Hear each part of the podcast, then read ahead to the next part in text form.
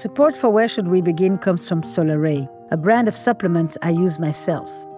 Solaray has a new line of women's supplement called Her Life Stages, and it includes a powerful solution for postmenopause. Her Life Stages Postmenopause is a doctor formulated supplement to help you with lingering hot flashes, night sweats, mood, sleep, weight loss, and cognitive health. Visit solaray.com and use code Esther20 to save 20% on this and any stages formula. These statements have not been evaluated by the FDA, and this product is not intended to diagnose, treat, cure, or prevent any disease. This episode of Where Should We Begin is brought to you by Progressive. Most of you aren't just listening right now. You're driving, cleaning, even exercising. But what if you could be saving money by switching to Progressive? Drivers who save by switching save nearly $750 on average, and auto customers qualify for an average of seven discounts. Multitask right now. Get your quote today at progressive.com. Progressive Casualty Insurance Company and Affiliates. National average 12 month savings of $744 by new customers surveyed who saved with Progressive between June 2022 and May 2023. Potential savings will vary. Discounts not available in all states and situations. I just don't feel safe to think that he could expose me in that way. I feel an overwhelming amount of guilt. I would do anything to repair what has happened. What you're about to hear is an unscripted, one time couples counseling session. It contains mature themes, and listener discretion is advised. For the purposes of maintaining confidentiality, names and some identifiable characteristics have been removed, but their voices and their stories are real. When I meet this couple, it is nine months after the revelation of his infidelities. And the way she discovered it was the worst way possible. I went for a gynecological checkup and I was diagnosed with chlamydia. I had been soliciting massage parlors for about a year and a half before I was discovered. I was just in complete, total shock. I just had no clue that this was happening. They have decided to stay together for the children. But for the time being, she does not want any physical connection with him. She does not want to resume the romance between them. I decided that I just can't be with him because I don't trust him. What hurts her the most is the betrayal, the sense that she doesn't feel safe with me, that she doesn't know me. I don't blame her. Clearly, I had choices, and I chose very poorly. And I really didn't want to just give up without trying.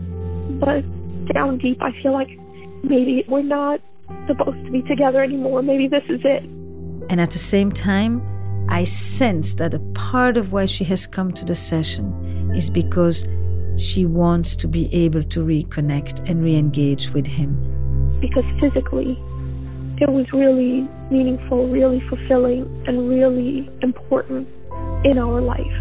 And so now we're kind of lacking in a really big way. That makes it even harder, I think, to see where we want to go from here. This is Where Should We Begin with Esther Perel.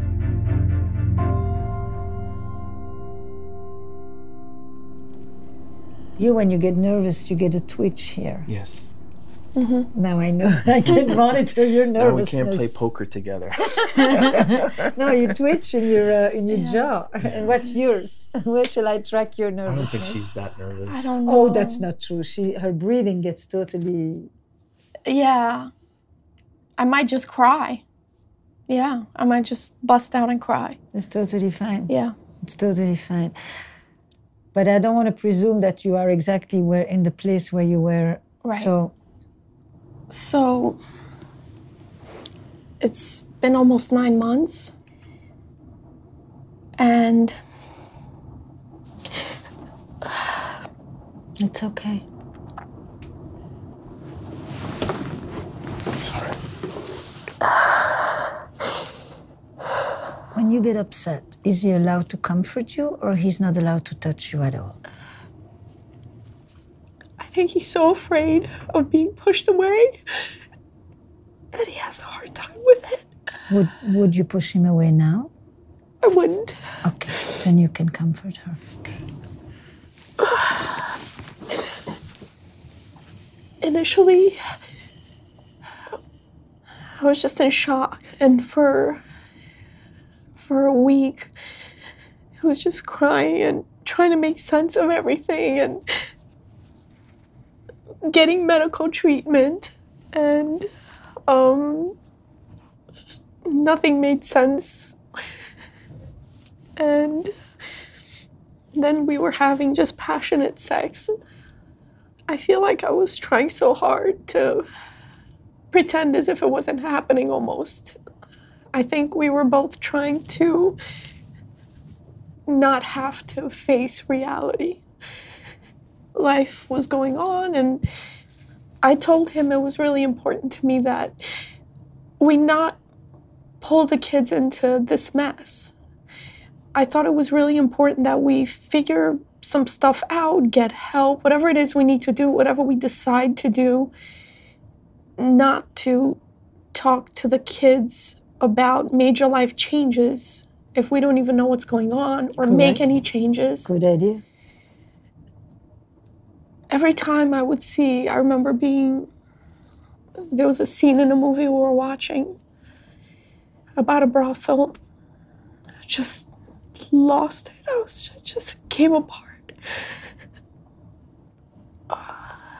This just kept happening, and I just kept going through this images of him having sex with other women. I just would turn into a stone. It was just like it wasn't me. I would imagine so many different things in my head. And it made it very difficult for me. And I said, you know, I think we just need to just cut things off. I really don't want to do this. I don't want to be physical if it's going to just keep ripping me up. And so we haven't had sex since then. But I'm hearing it's not just sex, it's any physical contact. Hands holding, like now when he was just Yeah. rubbing you back, you feel it? Yeah, And how does it feel? it feels wonderful. It feels great. But the only physical contact that we have is if I initiate it. Ah, because he, He won't touch me because he's afraid. normal. Yeah. And he realizes that he might have to ask if it's okay. It's Yes. one way we talked that okay? about. So I said, ask. I Right now, might. you wanted to? Yes, I did, but I didn't ask. I'm a, I'm aware of that. It's something that I'm working on. Um, there's some days where I I really need to have physical contact Of with course. her. Both of you I want it every day. Both of you do. But- you don't think that she doesn't miss it. yeah. I'm afraid, and this is one of the things I'm working on. What is often the situation for the person who was the transgressor you know this guilty party at this point feels that they have no entitlement to ask for anything. So he waits for her sign. He wants a cue. She doesn't want to have to feel responsible for putting out the cue. And it's this very tenuous avoidance dance that these two people are currently engaged in both protecting themselves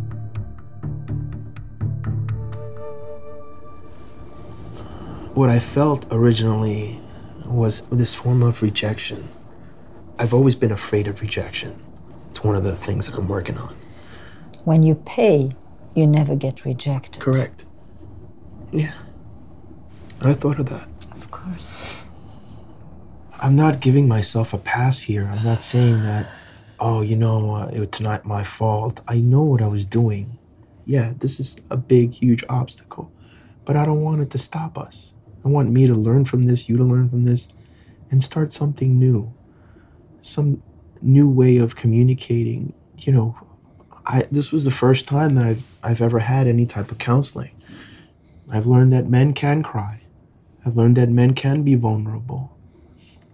I've learned a lot of what the influences in my house have caused the way it shaped me. How did you grow up? I grew up. Um, my father had, I'm pretty sure, has had affairs. My mother suffered a lot. She still suffers. She has a lot of depression. Always has.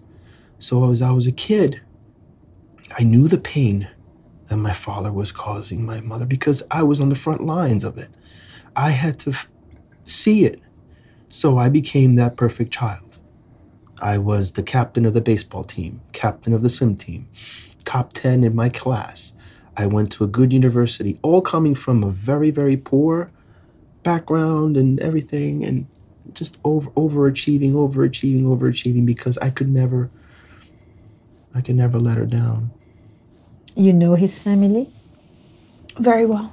They're almost like my family, like my parents. We're that close. Where are yours? Uh, my mom lives close to us also, and my brother. And your dad? My dad is deceased. He was out of my life for 10 years before, 10 years ago. He was suffering with alcoholism. He was aggressive. He was dangerous. And my mom had to get an order of protection to prevent him from harming her. And he had to, then he had to move back to our country because he couldn't afford to live here. It was a rough, rough time. And um, I don't know, just taking on She would try to take on a lot of everything. She would just find that need to just make In sure your family or in her family? I think our Both. family too. both needing to take care of everybody. And then when it came to us as a couple, as a romantic partnership, we would just give each other crumbs at the end of the day. At night, we'd have dinner, take care of all the responsibilities, and then he could finally relax, and that's when he would love to have connection Put the kids and to be bed. together. Hey, let's. But by that time, But I would just fall asleep. she would just fall asleep, and I would be sitting there for an hour and a half, feeling lonely, feeling rejected in a way. And um, it just started like that. And then eventually it grew into, you know, out of seven nights out of the week, she, we would sleep maybe two, maybe three in bed together because she would be exhausted downstairs and she would just sleep downstairs. And that happened for a few years. So sex became something that, you know, only on the weekends, maybe like a Sunday morning. To me, it was never enough. Of sex, of closeness, of connection. All of the above. I think all. And you? For you, it was enough? Or you just thought, I can't even ask myself what I want because I'm busy attending to everybody? I felt really overwhelmed at times by the amount of time that we had to dedicate to everything around us, right? And everyone. And also, I had a hard time asking him for help, also. I felt he was working hard and he was doing the best he could, but there were a lot of other things that I needed help with too, and had a hard time kind of asking for help. But tell me if I hear this right. You both uh, are central figures in your families. You both took on very early on all kinds of responsibilities that usually kids shouldn't take. You became the emotional regulator of your family. Your mother probably asked herself some of the same questions you ask yourself today. Do you let him stay because the kids would want him to stay? Or do you tell him you're no good, you should leave? Different context, but same questions. And you become your mother's confidant, and you basically promise yourself, I will never be like that guy, Yeah. right? Mm-hmm. And your whole identity becomes predicated on not being like your dad. Yes. And you become the overachiever, which is another version of the same thing. And then you sit at home and you say, fuck this. I try so hard. I do everything. Look what I've done. And I sit here all alone and my wife is asleep downstairs. What the hell is this? What the fuck's going on? Yep. I, And- I had that horrible sense of entitlement. I try deserve so something. much. I deserve Right, this. right. But you don't say to her, I miss you. No, And she doesn't say to you, I need help. no. I had a very hard time shedding that person who's invulnerable, who can take it on anything, who can just, you know, grin and bear it. Did your father hit you? Yes. Yes, I was abused. And is that where you learn to grin and bear and say, I will never show you Yeah. that you hurt me? Yes. It drove me. That's what it did. As in, I'll show you? I'll show you I'll show you. I'll show you what? that no one can hurt me. I'll never show vulnerability again because vulnerable people get stepped on. And I don't want to be a victim anymore. She's ever seen you like this? Not until recently. Very few times, I would say. It was new to me how real that pain is for you when you talked about being hit by your dad. And I thought of you sort of being thrown into the ring to fight.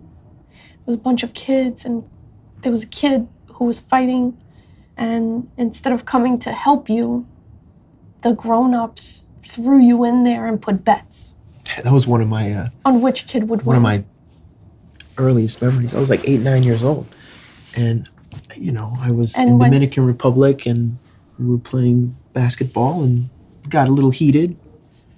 You didn't really want to fight, but you had to show that you were tough and that, like, yeah, I, I want to fight, but you really, in your back of your mind, you really don't want to fight. You're you're really hoping that some adult will come and say, "Now, now, boys," you know. It wasn't my case. In my case, it was, "Come here."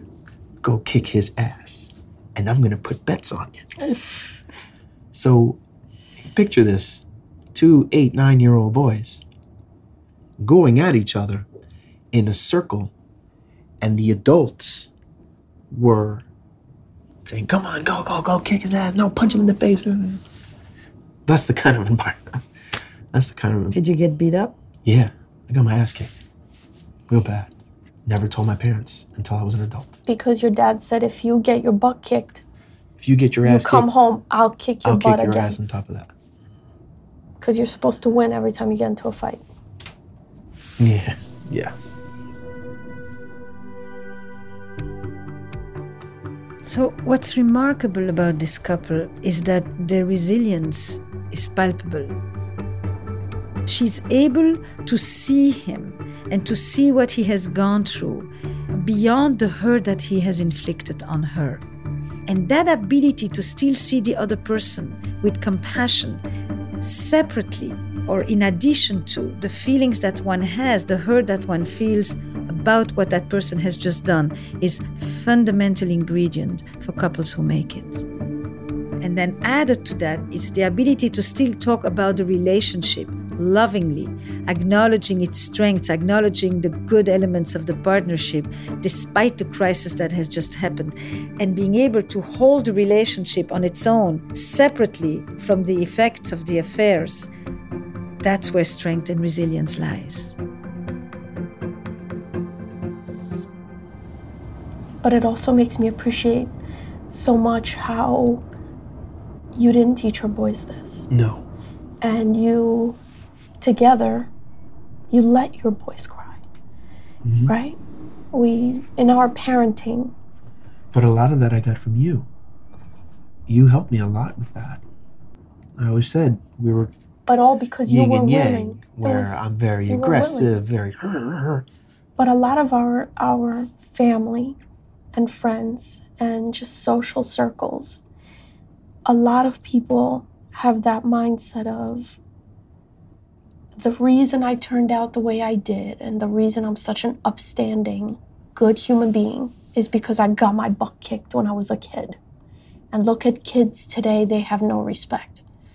But I say, you made it, you're a good human being, in spite of the fact that you got your butt kicked. Mm-hmm. Because I don't feel that that's the way. The piece I also want you to hear is that that is one of the reasons why he couldn't come and tell you. Because he learned not to do that. That does not explain it, that doesn't excuse it, but it contextualizes it. And so the conversation unfolds, going back and forth between talking about who they are as individuals, talking about the relationship, and talking about the infidelities. And we also go from the compassion she may feel for him to the raw pain that she still experiences for the selfishness of his acts and for the disregard for her safety.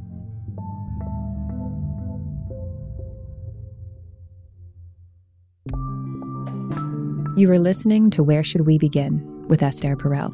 We'll be back in a minute.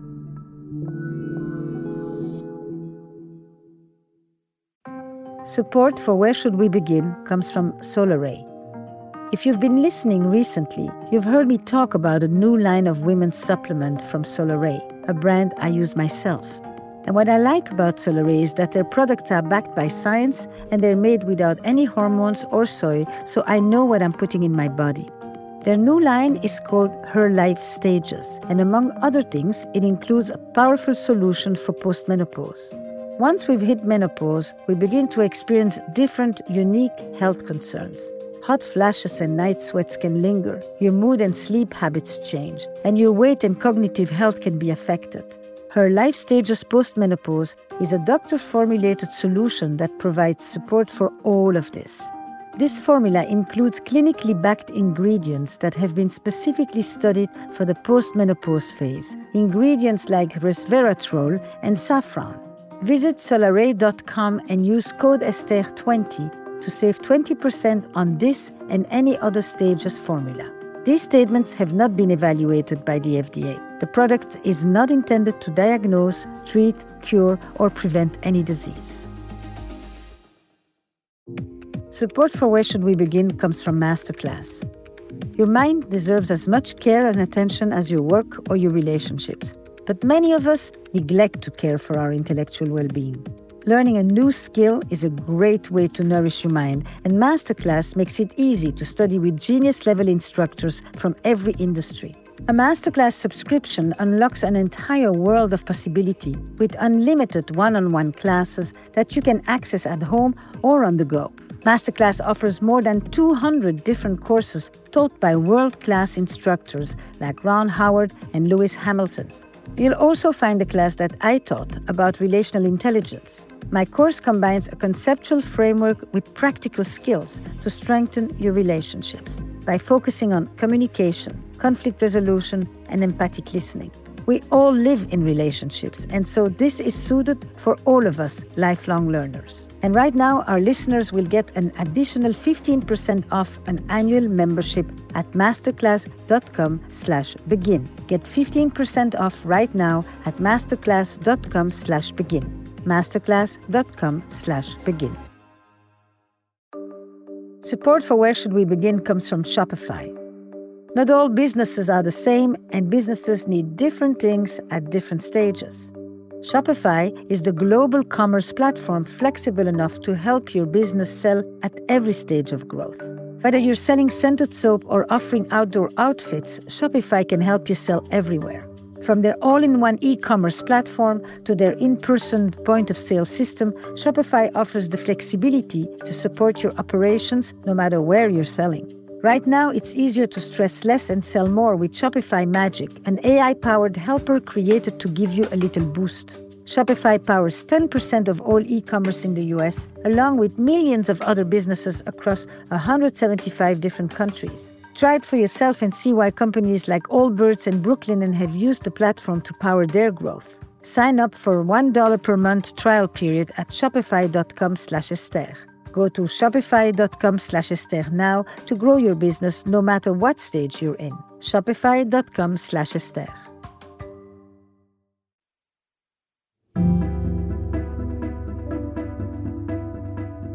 Now, back to Where Should We Begin with Esther Perel.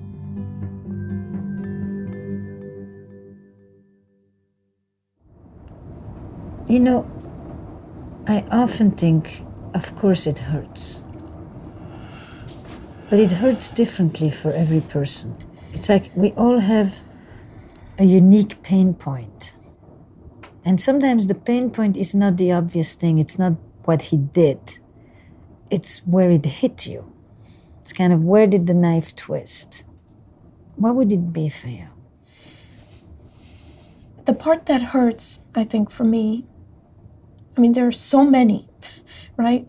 It makes me feel like it just makes me take a big brush and just paint the whole thing with I don't know this man. And he doesn't have the best. He doesn't care or have my best interest at heart. That at the end of the day, he's gonna just do what is good for him and screw anybody else. Another thing that hurt is I told him, I said, listen, we're having sex unprotected, and I got an infection. And I don't want another one. I don't want HIV. I don't want something else. I want some. That's how you found out? Yeah. I got an infection. I thought I was hallucinating. I couldn't believe it. I teach this stuff. The one lesson that I never taught. Meaning you taught your students, but not your husband? But he had no idea. He was symptomless. I was symptomless. I went in for a checkup and they saw something and they tested it and said, mm-hmm. Yeah, by the way, the doctor who delivered both our kids sat there telling me this. And I just couldn't, I just didn't want to believe it. I was like, No, that's it. I was like, Do another test. What are the chances of this being? I mean, I was so out of my mind. You relieved if that it came out, or you? I, I've asked you this before. Yeah. Hmm? Yes. I mean, it's a, Yes. it's a strange question, but it's not. it's you know? it was it was the one of the worst possible ways of finding out. Mm-hmm. But I was relieved in a sense that now I can just start, you know, and really figure out what But What? you never told her you were lonely. You never told her you missed her. You never told her come to bed. You never told her I just want to I hug did. you. I did. He did. And then what would happen? I happen? Nothing. Meaning I she gave you an explanation for why it wasn't going to happen. No. I, had a, I, had a hard got- time sleeping. I never got an explanation. I never got an explanation why five nights out of the week she wouldn't sleep in bed with me. Or I told you I was stressed out. right, okay. How It's- did how did the sofa suddenly the sofa you? just kicked my ass. That's what. The sofa kicked my ass. I couldn't compete with the sofa. Do you know what drove me to the sofa? I uh what what drove you to the sofa? you know what it really was? What was it? Not being able to open up to you enough.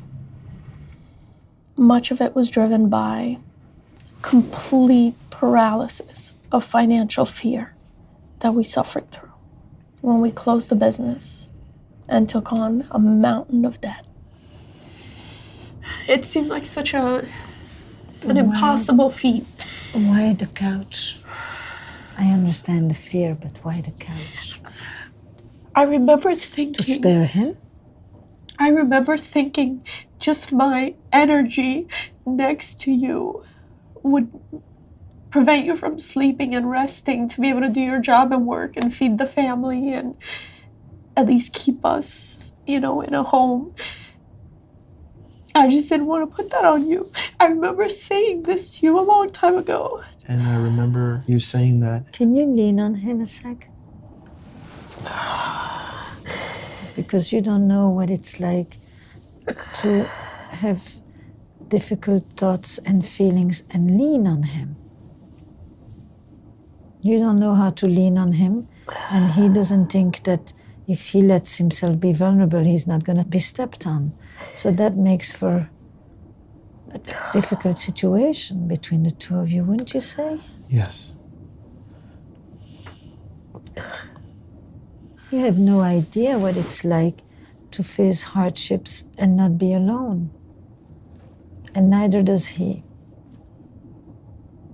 That's very interesting you say that. I saw it as just another form of rejection, just another thing that is going wrong in in my life, and how, yeah, now my wife is withdrawing from me, and just my fear of just rejection, I guess, has haunted our relationship for a long time. How? I guess it came from, you know, early on when I was a child. You know, I was kind of chubby. You know, had a hard time, and uh, had low self esteem. So when I met her, I was like, wow, like I can't believe a person like this is interested in me, you know? And um, the best way to describe it is that when you're that little fat kid, you're always that little fat kid. So later on, I did everything I could in my power not to be that little fat kid. So I went to the gym and I got like all like, you know, in good shape and everything.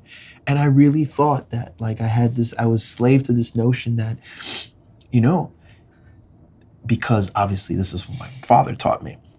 If you don't want your wife to lose interest in you or go seek it somewhere else, you better make sure you take care of yourself and you look good and you have a six pack and you know you're like this big strong muscle man and you're desirable and always be desirable to her And you smell good. and you gotta smell good and you gotta which is all great So he actually became a professional bodybuilder. He didn't compete professionally. Once he made it to that point, he stopped. But that's how far that could drive you. Mhm. He took dance lessons i took dance lessons without me. well i try to get her I right. But no wait hold on my goal for that I mean, they were Latin dance? they were at four in the morning. my goal for that i originally started that with only one thing in mind this is going to spark us this is going to give us something to do it's Do you hot do it? it's sexy i tried i tried to get her there and she came a couple of times but i always had the sense that like she's like no i'm good that's not for me And now? I love that he tried. I love that it mattered to him to keep us going, to make our relationship alive and fun. Have you said that to him? I have a feeling not. no Because you see, right now, you're in the betrayal and you're into the he went elsewhere.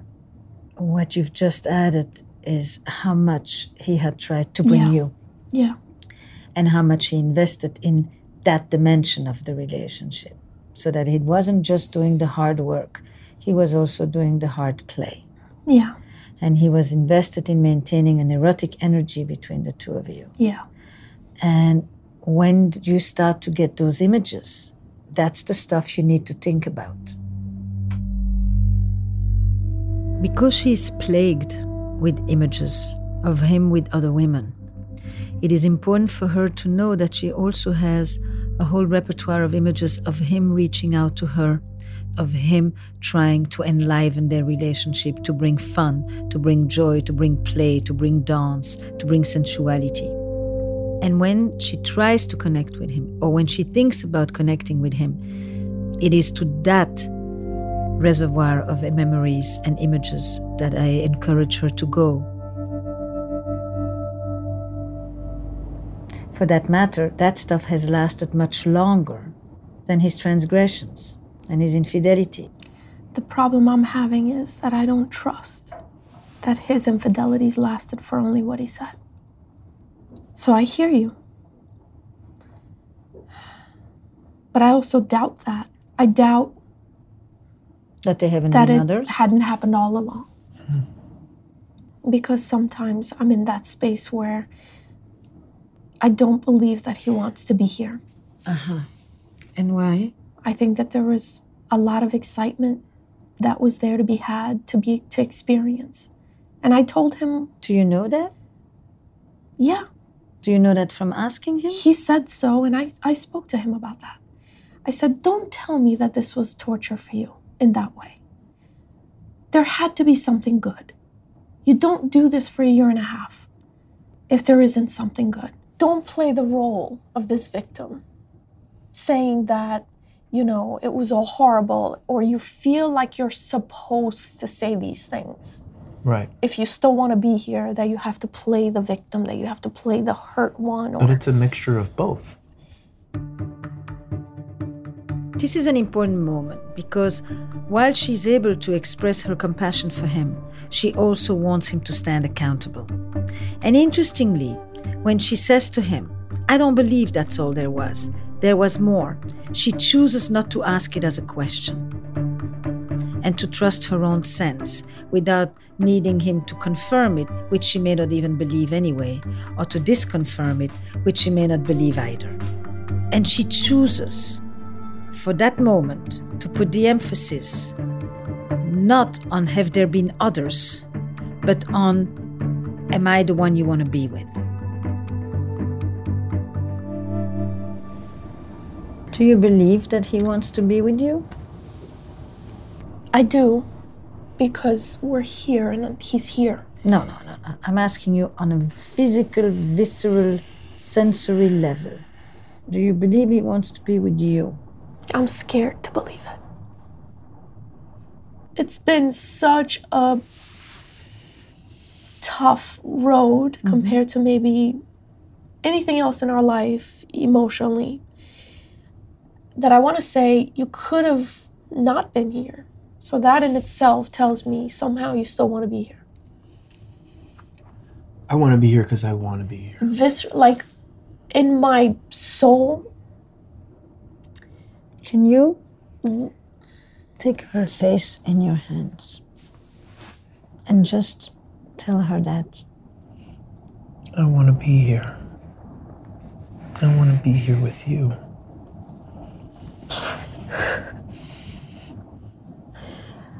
I just don't know how to get back.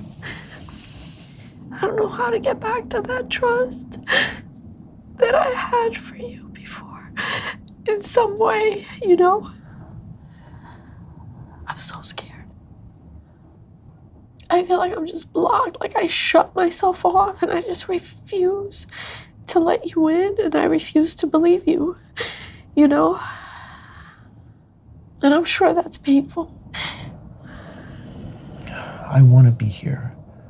You know I do. But I No, she doesn't, so that you can't say, but you just need to say what you need to say. I, I want to be here. I love you. You're the one for me. You're the one I keep choosing. But you put my life at risk. I did. I You did. know? I put my life at risk as well. I did. I don't give a fuck about your life if you don't care about your life. Do you know what I'm saying? I understand. I know you were willing to put yourself at risk, I understand. but what about the repercussions of what we do and where we go? Just it affects so many people. It's not just us. You know, those kids, our families. I risked all of that. Oh. I don't want to become this stone, this like just emotionless dead person that I feel anytime I just think of being sexual again. I because I keep thinking, I it keeps happening. Do you feel any any type of affection for me? Do you feel any type of romance for me? We were getting ready to go to this thing, and we were getting dressed upstairs together. This was just two weeks ago. Do you remember? It's like you were asking me like what to wear, Yes. and we were talking about this. Yes. Could you? Did you feel how Yes. attracted I was to you? I felt it. and I said things to you. The energy was so intense. So what stops you? my own my own mind. Just When this will happen again, because it will. But that's if I even let it. Well, that one you didn't let, it just took you. Yeah. And you sense it. You'll hold her. Just hold her. I did. And she said Good. she, she pushed me away. After how long? Maybe a minute. And then she pushed me away. She said, I, I, I gotta get out of here. Then you say, We'll be okay. And you hold her a little less hard and you do nothing else. You have to stop yourself from going into your rejection. Yes. Because the minute you do that, you just leave me with nothing, no support, no hope. Do you understand that? I understand that.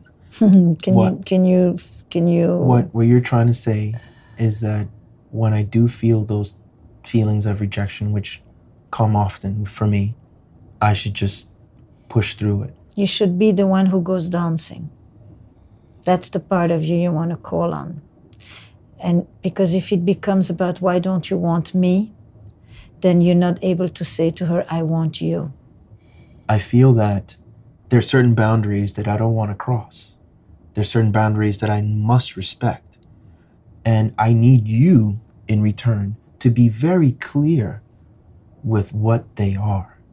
You understand what I'm saying? No, No? because she doesn't know. I okay. She doesn't know what she wants. And because a part of reconnecting is risk, not trust. Sorry. To wait till you trust in order to reconnect, uh uh To take the risk and then to trust because you've reconnected, yes. She will tell you the lines, don't worry. And she doesn't want so much to, for you to be respectful of the lines as she wants to feel that you want her. Hmm. and you're willing to hold me for that moment. I feel like for many months now, one of the things that's been hard was you just so instantly retreating into your pain and those moments. Yes. That's what I've done.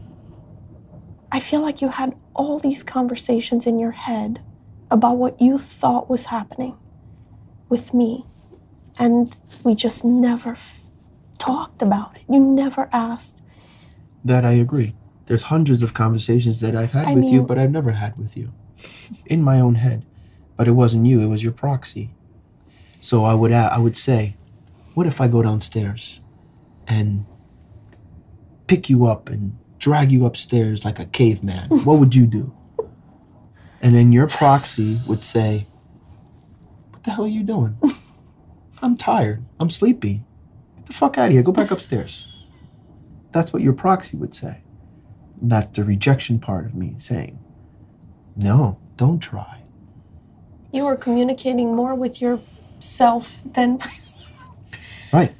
These are the conversations that happen in my head.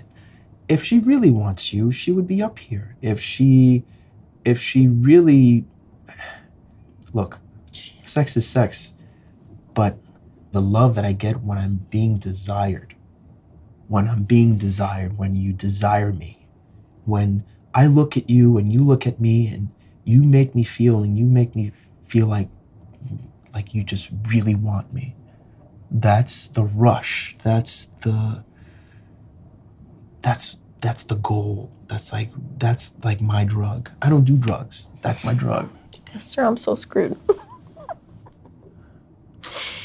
I mean, I say that in the sense that to me, sex is, it really is only a piece of so many other ways that my body feels pleasure. But Do you know what I'm talking wait about? one sec. He's talking about him. It doesn't have to apply to you. It's fine. Right. You have your own script. You have your own Yeah. template. Yeah. He has his. But it's important that you understand his. And if you answer and you instantly take it back on you, you're doing what you just told him that you didn't want him to do when you talk. Right. It's true. You said something? Okay, now let's talk about me. Yeah. If you instantly respond with me, you're not really listening. It's true. We're so self absorbed. Welcome to uh, the best of us. Yeah. yeah. You understand? What he's telling you is in his feeling desired, he experiences a level of acceptance that he has always struggled with. It is what it is. It doesn't mean he doesn't like the hugging and he doesn't like the holding and the kissing and the hand. It's just that because all these feelings are so forbidden for him, they all became codified in this experience called sex, lovemaking, not just sex. That's the one thing, by the way, that lovemaking piece that he's referring to that you can't pay for. So when he doesn't get sex, it's not sex he doesn't get, it's everything the sex gives him access to. That said, it won't hurt you if you expand your vocabulary. You need more than one language, as you're doing now. Yes. Yeah. You can feel close in many ways. That doesn't take anything away. Right.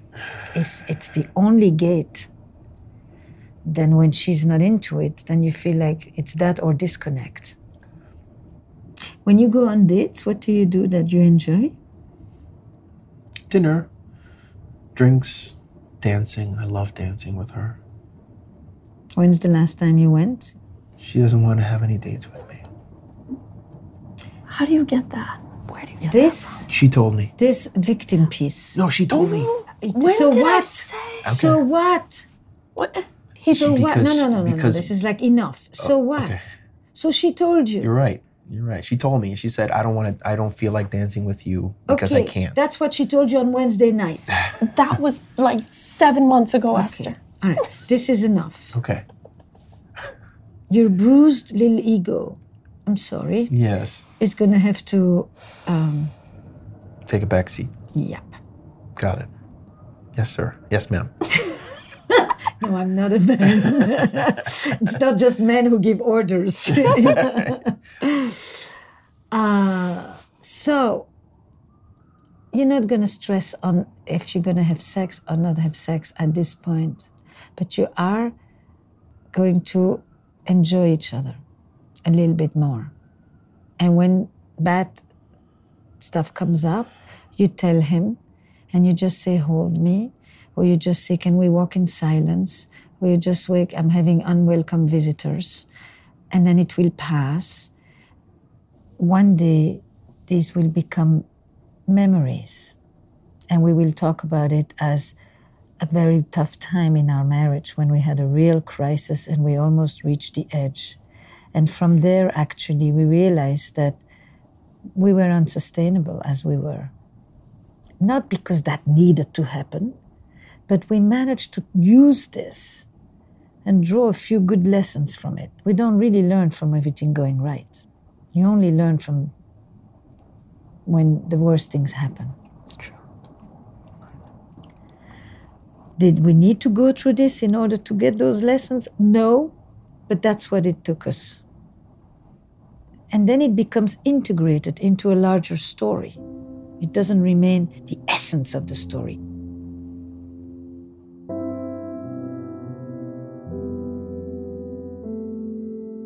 I end this session feeling quite hopeful for this couple.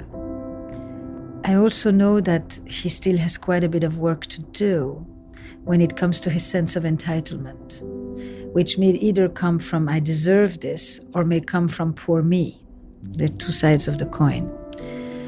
And I also know that she needs to be able to tell him how afraid she is to open herself up and to trust him again.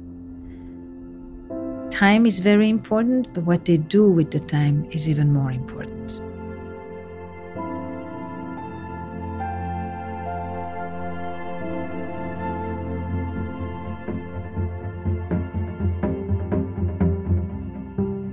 Esther Perel is the author of Mating in Captivity, Unlocking Erotic Intelligence, and her new book, The State of Affairs Rethinking Infidelity. Both are available on Audible. For more episodes of Where Should We Begin, go to audible.com slash Esther. And if you're interested in being a part of the series, or to sign up for Esther's newsletter, go to estherperel.com. Where Should We Begin is an Audible original production, produced by Olivia Natt and Eva Wolchover. Produced and sound designed by Paul Schneider. Recorded by Noriko Okabe and Juan Marcos Percy.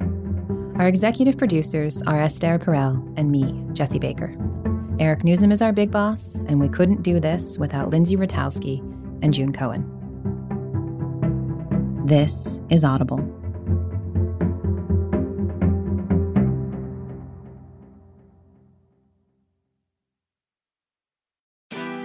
Hi, I'm Johanna Ferreira, content director of Pop Sugar Juntos.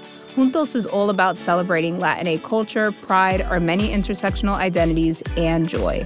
Thanks to support from Prime, there's so much to get into over at Juntos this month. From conversations with the Latina minds behind our favorite new movies and resurrected TV shows, to thoughtful celebrity commentary and exclusive interviews with some of the biggest Latin music artists today. And it doesn't stop there. Get more of the music, movies, and shopping you love on Prime. Whatever you're into, it's on Prime. Visit amazon.com slash prime to get more of whatever you're into from streaming to shopping. And get all of our latest coverage at popsugar.com slash juntos. Con amor, Johanna.